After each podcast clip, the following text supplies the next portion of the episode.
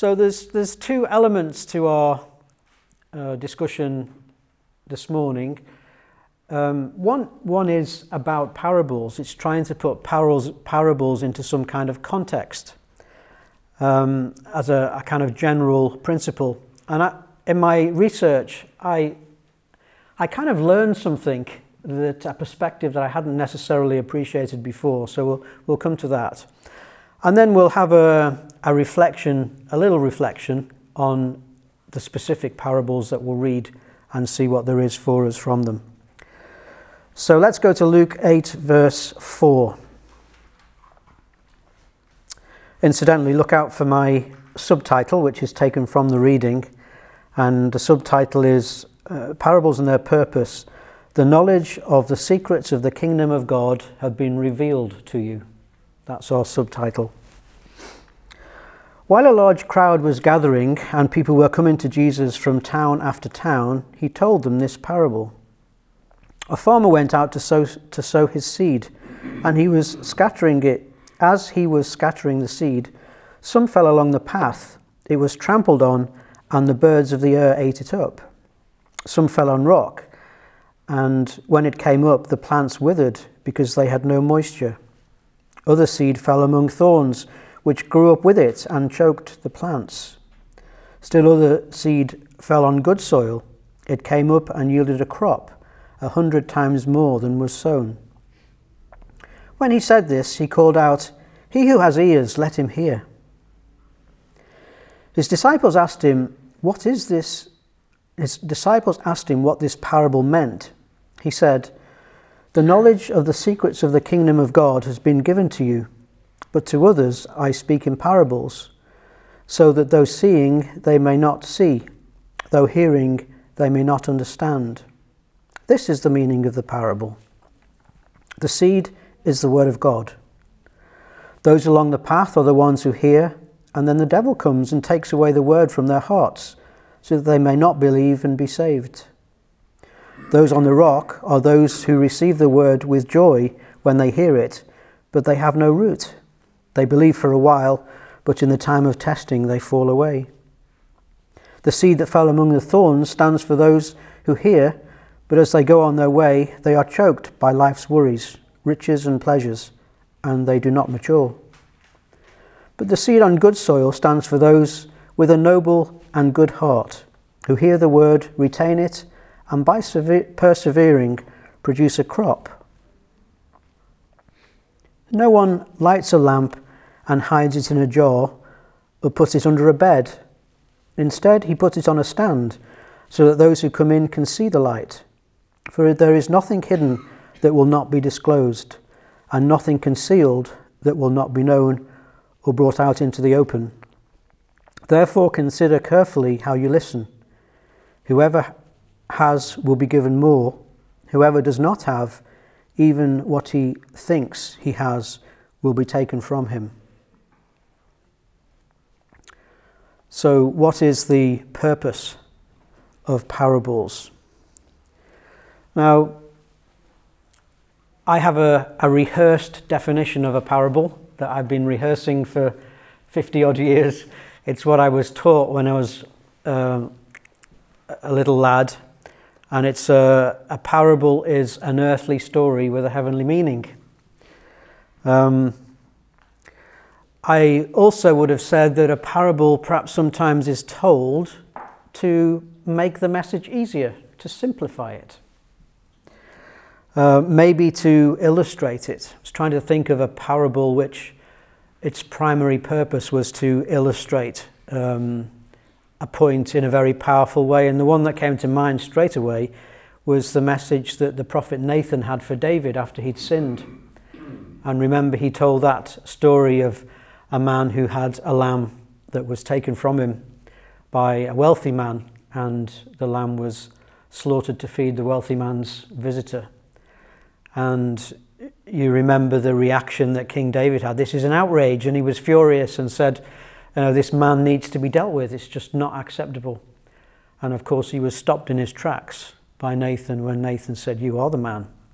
And all of a sudden, you can imagine it, it clicking, you know, this story that he'd um, engaged with um, suddenly uh, he saw the reality of the message behind it and was um, kind of smitten with guilt as a consequence. Very powerful thing.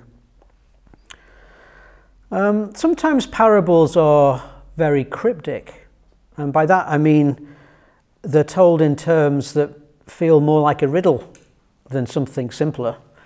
So uh, I think there is a sense, and we read about it from time to time in the Lord's parables, that um, the disciples were frustrated. They said, Well, just, just say it in plain words. We, we, we get frustrated with these riddles. So sometimes parables are intentionally cryptic. Maybe a parable can add emphasis. Maybe it can add relevance. We have um, maybe a principle, and by telling a real human story, it becomes more relevant to make it more memorable. I think um, that's one of the ways of improving our memory is to somehow add detail to what it is we're trying to remember. We've got senses and we can imagine touch and smell and things when we're told a story, and that helps us to recall. The perceptions about parables, and I have to say that my instinct was to consider the Lord's parables as a generally a positive thing and it's a method of communication that he chose to, for the most part, simplify things. But I, after my research, I think I've come to a slightly different conclusion. And I would define the purpose in two ways. Here we go. The purpose of a parable to conceal truth from those refusing to acknowledge it. Say it again to conceal truth from those refusing to acknowledge it. And that is a nod to the cryptic side of parables and the riddle aspect of it. And then the second is to reveal truth. So one is to conceal truth, the second is to reveal truth to those with a discerning spirit. And we might want to give spirit a capital S for Christians because we have the Holy Spirit who is there to help us discern truth. So the purpose of parable uh, is to conceal truth from those who refuse to acknowledge it and to reveal truth to those with a discerning spirit. One of the commentators that I was um, looking up uh, for views on this has done, he'd obviously done more research than I had time to, to do, but his conviction was that there are 40 distinct parables that the Lord told and that they came uh, fairly uh, far into his three year public ministry. the view would be towards the end of the second year of his ministry, excuse me. it was as though the Lord got to a point in his ministry where he, um, obviously accompanied by miracles, um, and for the most part would talk in very plain terms. And then he gets to a point where he seems to switch and to move to, to parables.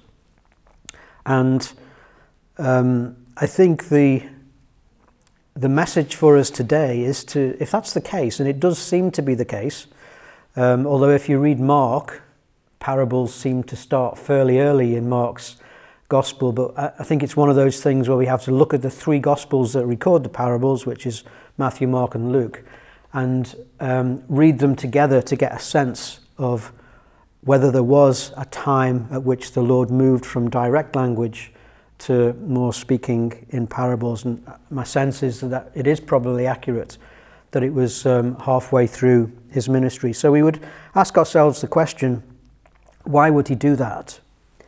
And I'd like us to go to Matthew 13, which is a parallel scripture to the one that we've read, also the parable of the sower. And we won't read it all, but we'll read um, some of the content which is complementary to Luke's um, narrative on the same time.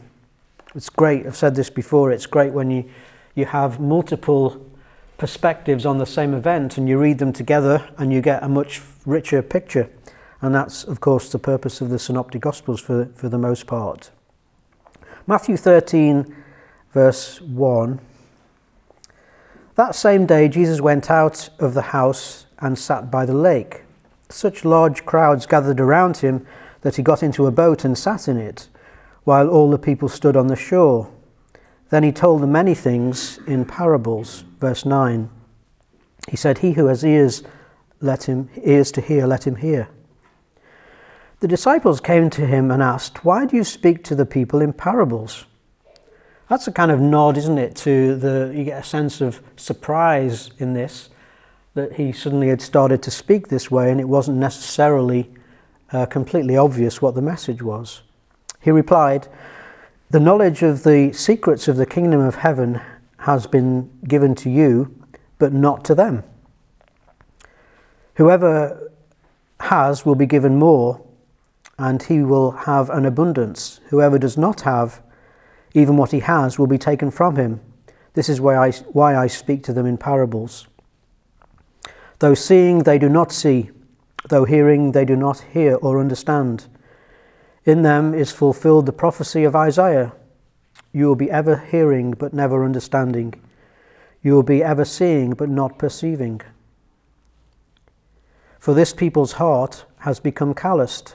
They hardly hear with their ears and they have closed their eyes.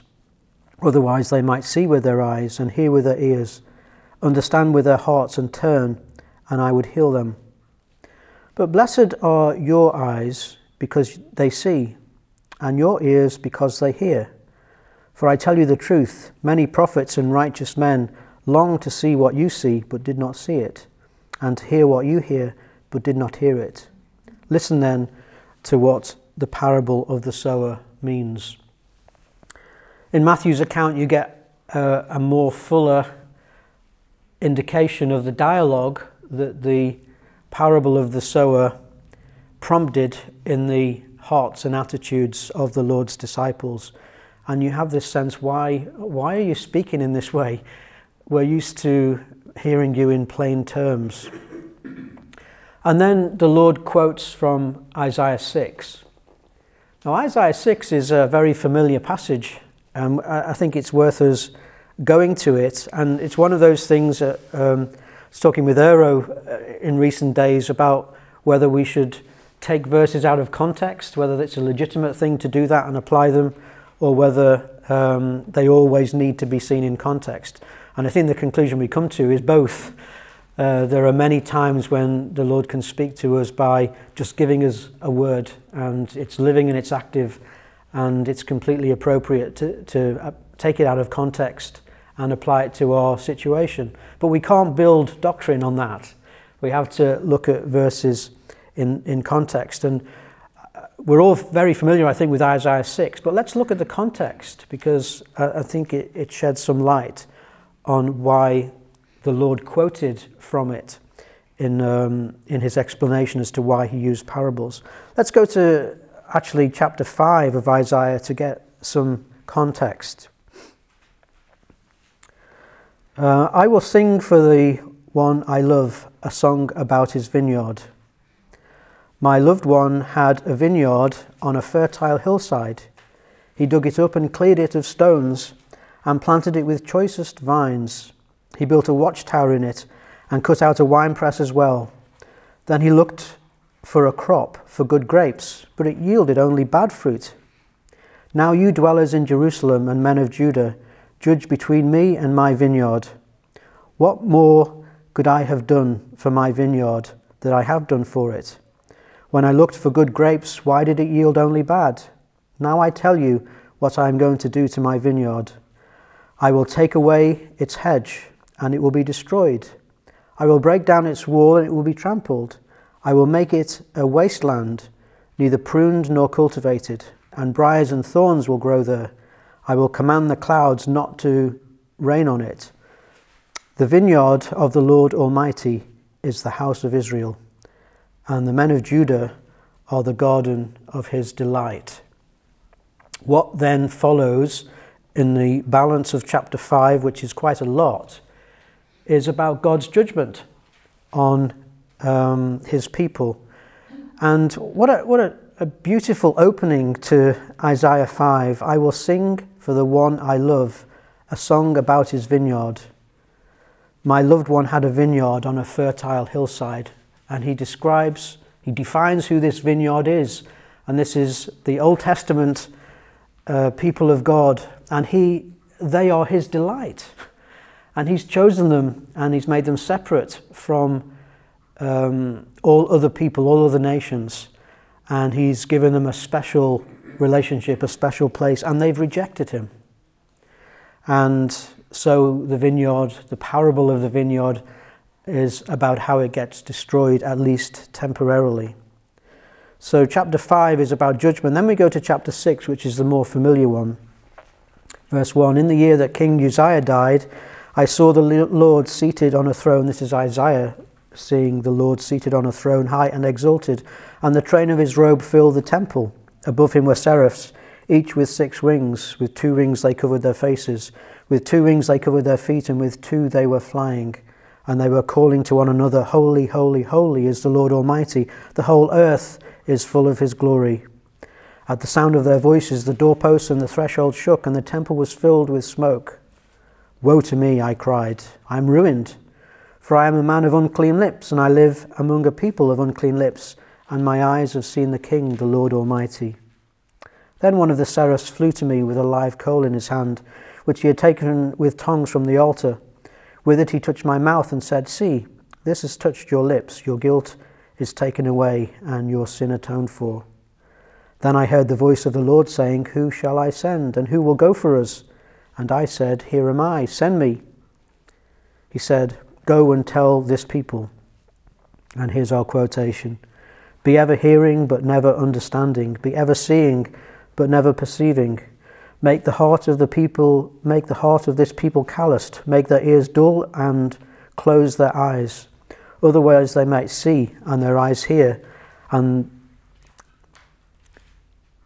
and they might hear with their ears, understand with their hearts, and turn to be healed. Then I said, For how long, O Lord? And he answered, Until the cities lie ruined and without inhabitant, until the houses are left deserted and the fields ruined and ravaged, until the Lord has sent everyone far away and the land is utterly forsaken.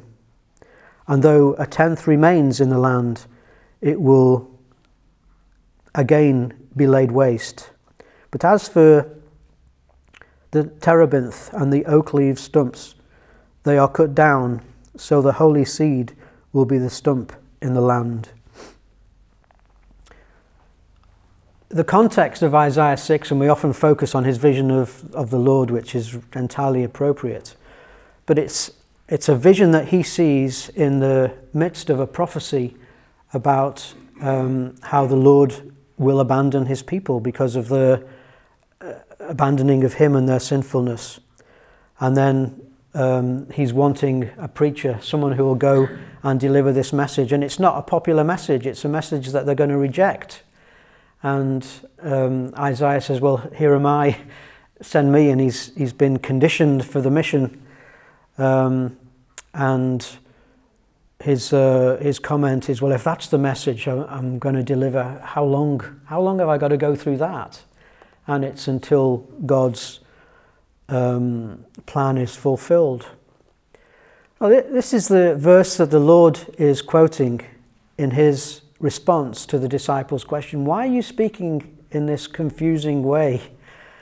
And I think the conclusion is the Lord, at least for some part, is making judgment on the people in the audience.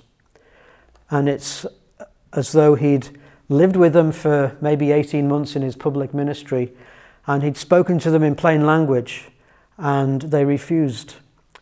Um, interestingly, in our own study in, in Luke, you had him a, a few days earlier in the house of Simon the Pharisee, who was out really to catch Jesus out. And we never really hear uh, what, what happened to Simon thereafter but he was somehow surrounded by people who should have known better, people who should have been looking out for him, looking for him in the Old Testament scriptures and seeing them being fulfilled, and they were rejecting him. Worst case is Matthew 12, preceding Matthew's account of the parable of the sower. And that's where they accused him of casting out demons by the prince of demons. And the Lord described that as a sin against the Holy Spirit, and that was unforgivable. So we get to a point in Jesus' ministry, it seems, when his message, his plain speaking, was no longer um, going to be accessible to those who had rejected it.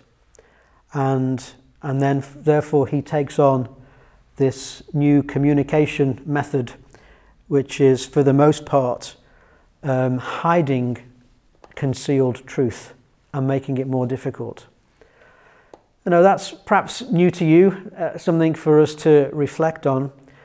I, I don't think it means that all parables are confusing and therefore have no value for us to study them. Of course not.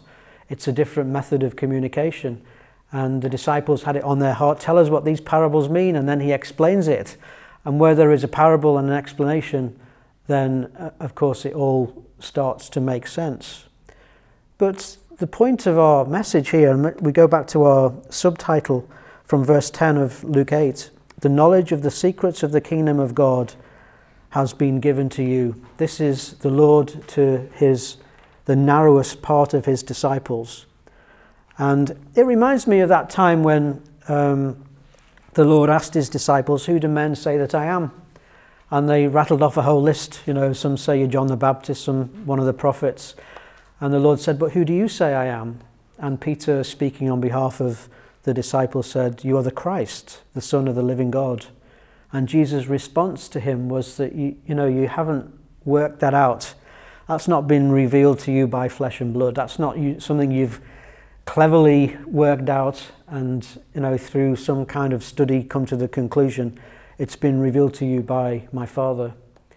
And isn't that an amazing truth about um, the Christian message is that it's not something by intellectual exercise we work out. It's something that is given to us by divine revelation through the Holy Spirit. I'll read the verse 10 again. The knowledge of the secrets of the kingdom of God have been given to you. If you um, if we go to chapter 10, we'll, we'll get to Luke 10 at some point. You get to a real high point in Jesus' ministry, and he, he is praising God. In fact, he says, I, I praise you, Father, Lord of heaven and earth.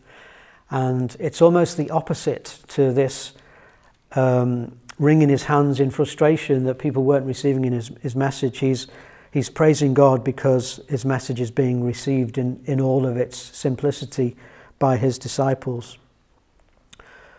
What's the challenge for us in in this point about the purpose of parables, and I go back to um, my definition again, two almost contradictory purposes to conceal truth from those refusing to acknowledge it, and to reveal truth to those with a discerning spirit.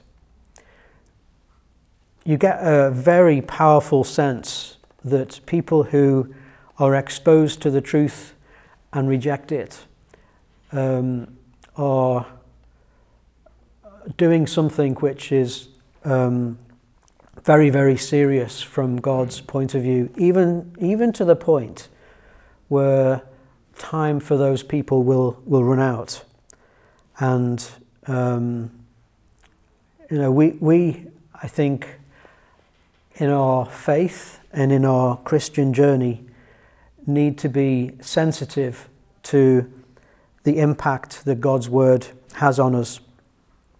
And we thank Him for the revelation that we've received through the Holy Spirit. He's done His job in convicting us of, of sin and of righteousness and of judgment. That's what happened to us when we became aware of our need for salvation, and that's the work of the Holy Spirit.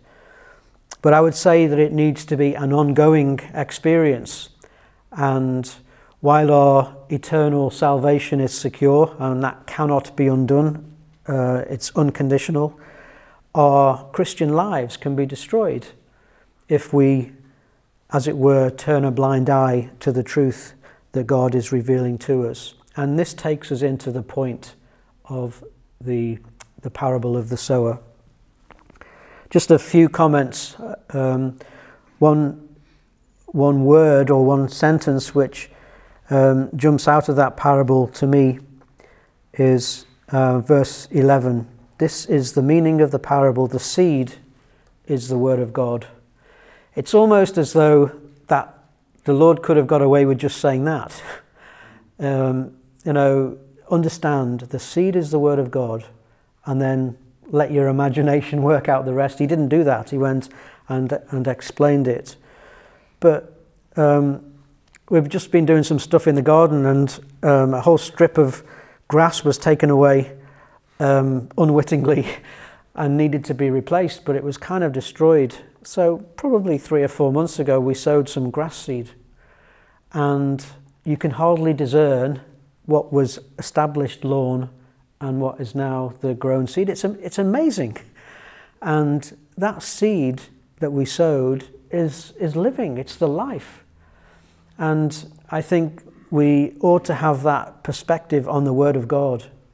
You know, when we're talking, whether it be giving ministry or whether we're just, you know, sharing things amongst ourselves or trying to witness, we can use all kinds of words, but the seed is the Word of God. The origin of life is the Word of God. And whatever we say um, isn't. So, for me, a key lesson here is whatever we do, in whatever way we're communicating, if this is to each other, to people we're trying to witness to, even our worship to God, we need to have it firmly based on His Word because that's where life, where the life is. It's the living and active Word of God, and it has its application uh, in so many ways, in fact, in, in every aspect of our life course, we need to reflect on, on soil and what kind of soil are we. And again, our little illustration in our, in our strip of in the garden, there was a, a, bit, you know, if it's 20 foot long, then there's about three or four foot at the end, which is just gravel. And we didn't put any topsoil. And actually, the, the, uh, the seed is taken, but you can see it's just not as healthy, it's not as dense as, as elsewhere. It's just a, it's the Lord's own illustration. You can see where the good soil was, the receptive soil that enables the, the seed to, to go deep, and the one the, the areas that are all clogged up with bits of rubbish and, and stuff. And the same applies to our own selves. What kind of quality of material are we for the living, life giving Word of God? And of course, the measure is the degree to which fruit is yielded from what's been sown. A hundred times more. Um, can we somehow quantify the yield that the Lord gets from His word, His powerful word in our lives? Something to think about. Um, verse 18, and it comes at the end of the second parable, which we'll just look at um, briefly, but verse 18 um, is a powerful word. In fact, this nearly became our subtitle. It's therefore consider carefully how you listen. I think um, the quality of our listening is a measure of how much we appreciate the Lord and His love for us, how much reverence we have for His word, how by faith convinced we are that the Word is the source of our Christian lives and therefore we need to immerse ourselves in it. Therefore, consider how carefully you listen. I think the Lord spoke in parables because um, he uses this repeated phrase, and you get it um, also in Revelation. That's interesting in the letters to the church. He who has ears to hear, let him hear. What a strange thing to say. And it's about the quality of our listening. And you know, you, you can you can hear things without listening, can't you? They're, they're kind of noise, um, or you can listen and take it in. Therefore, consider carefully how you listen. Just some a few comments on on the parable of the sower, hopefully supporting um, the purpose of the parables. And this is the Lord um, explaining the parable to his disciples who were really keen to understand. And presumably, those who had deaf ears, who were there and heard it, they didn't come and, and ask for an explanation and therefore didn't see the benefit of it. But we need to go to um, the last part of our reading, which is a second parable. Um, I'll just read it again from verse 16. And this is not to be confused with a very similar parable in Matthew chapter 5, because um, I think the message, the, the parable is slightly different and the message is very different. Um, and bear in mind the context again, really important. So he's told the parable of the sower, he's explained why he's now speaking in parables, he's given them the explanation because they asked for it, and straight after that, he goes on to say, No one lights a lamp and hides it in a jar or puts it under a bed. Instead, he puts it on a stand so that those who come in can see the light. For there is nothing hidden that will not be disclosed, and nothing concealed that will not be known or brought out into the open. Therefore, consider carefully how you listen. Whoever has will be given more, whoever does not have, even what he thinks he has will be taken from him. Matthew 5 talks about, you know, us having a lamp and hiding it under a bushel, and you should, shouldn't hide your lamp under a bushel because you want to show people your good works so that people can praise God. This is not about us. This is about a illumination of God's word, and it's in the context of um, the Lord illuminating his message by explaining the parable to his disciples. And he's saying, when you have this light, then you use it, you don't hide it. And um, perhaps, it, again, it's a nod to those who weren't interested in what the parable meant. Um, they weren't interested to be enlightened by what the Lord said. Reminds me of a verse and, I, and I, um, a psalm, and I go back to this psalm very regularly. So I, I don't know how well it appeals to you, but um, I think the last few ministries I've done have all had a reference to Psalm 19. First half of Psalm 19 is God communicating through his creation. The second half is communicating through his word. And it says the commands, verse, um, I didn't write down the verse. The commands of the Lord are radiant, giving light to the eyes. And we've said the seed is the word of God, the source of life. The commands of the Lord are the Word of God, and they're radiant, giving light to the eyes. I think the Lord's second parable is talking, still talking about God's Word and its illumination of God communicating things to us. It's um, uh, a mystery. I've been th- thinking a little bit about mysteries and what is a mystery in, in Bible terms. And I think a mystery is where truth is concealed. It's something that um, is not obvious. And then um, truth revealed when, when we start to understand it. You have a wonderful example of it in 1 Timothy 3 and 16. It's a 3 and 16 verse. And that's the mystery of godliness is great. And it goes to describe the Lord Jesus. He appeared in a body etc. And um, it's a his his very life, his birth, his living, his relationship with God, all the things that he do, he did, um, are an example of what hitherto had been hidden as concealed, now being revealed. And that's what God's enlightening work does. It illuminates things, truths which had hitherto been concealed and they become uh, revealed.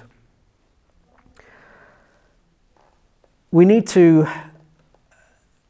not cover up the illuminating, the power of the illuminating Word of God. Curious thing, hide it under a bed, um, put it out of the way. But we need to use it so that our um, eyes can be enlightened, giving light to the eyes, giving a sense of God's will, His presence, His direction. And of course, it's ours to respond to what God has revealed to us. And um, we've read on a couple of occasions in these two accounts that the Lord is saying, you know, um, be careful, those of you who have had these revelations, because we're accountable in terms of what we do with them. And I think that's a, a really important point. It, it also takes us back to the quality of the soil question in the parable of the sower. That if we are receiving God's word and enabling its um, life giving power to have its mark in our lives, then we will be we will be fruitful. And we need to celebrate the privilege of that divine revelation. That's what Peter did um, through all of his life. Um, I was also reflecting on that verse he wrote. He said, "We didn't involve, we didn't follow cleverly invented stories when we told you about the power of His coming." This is in his letter, and he, he said we were eyewitnesses of His Majesty. And you have a sense that that Peter, throughout his life, celebrated the divine revelation that he had known not just about the identity of the Lord Jesus, which is what he referred to in that statement, you are the Christ, the Son of the living God, but also throughout his life as an elder in, church, in the Church of God, um, he became a light illuminating um, Christ's teaching uh, to those under his care. I'd like to finish with a, a quick reading from Colossians chapter 1. There's no comment on this, it's just highly relevant. And it's, uh, of course, the Apostle Paul to disciples in the Church of God in Colossae. And we'll look at verse 24 of chapter 1. For the sake of his body, which is the church, I have become a servant, its servant, by the commission God gave me to present to you the word of God in all its fullness. The mystery that has been kept hidden for ages and generations, but is now disclosed to the saints. To them God has chosen to make known among the Gentiles the glorious riches of this ministry, which is Christ in you, the hope of glory. We proclaim him, admonishing and teaching everyone with all wisdom, so that we may present everyone perfect in Christ. To this end I labour, struggling with all his energy which so powerfully works in me. I want you to know how much I am struggling for you and for those in Laodicea and for all who have not met me personally. My purpose is that they may be encouraged in heart and united in love, so that they may have, a, have the full riches of complete understanding, in order that they might know the mystery of God, namely Christ, in whom are hidden all the treasures of wisdom and knowledge. I tell you this so that no one may, be deceive, may deceive you by fine sounding arguments. For though I am absent from you in body, I am present with you in spirit, and delight to see how orderly you are and how firm your faith is in Christ. Paul's aspiration for those under his care in relation to understanding uh, the Word of God and its teaching. Shall we pray?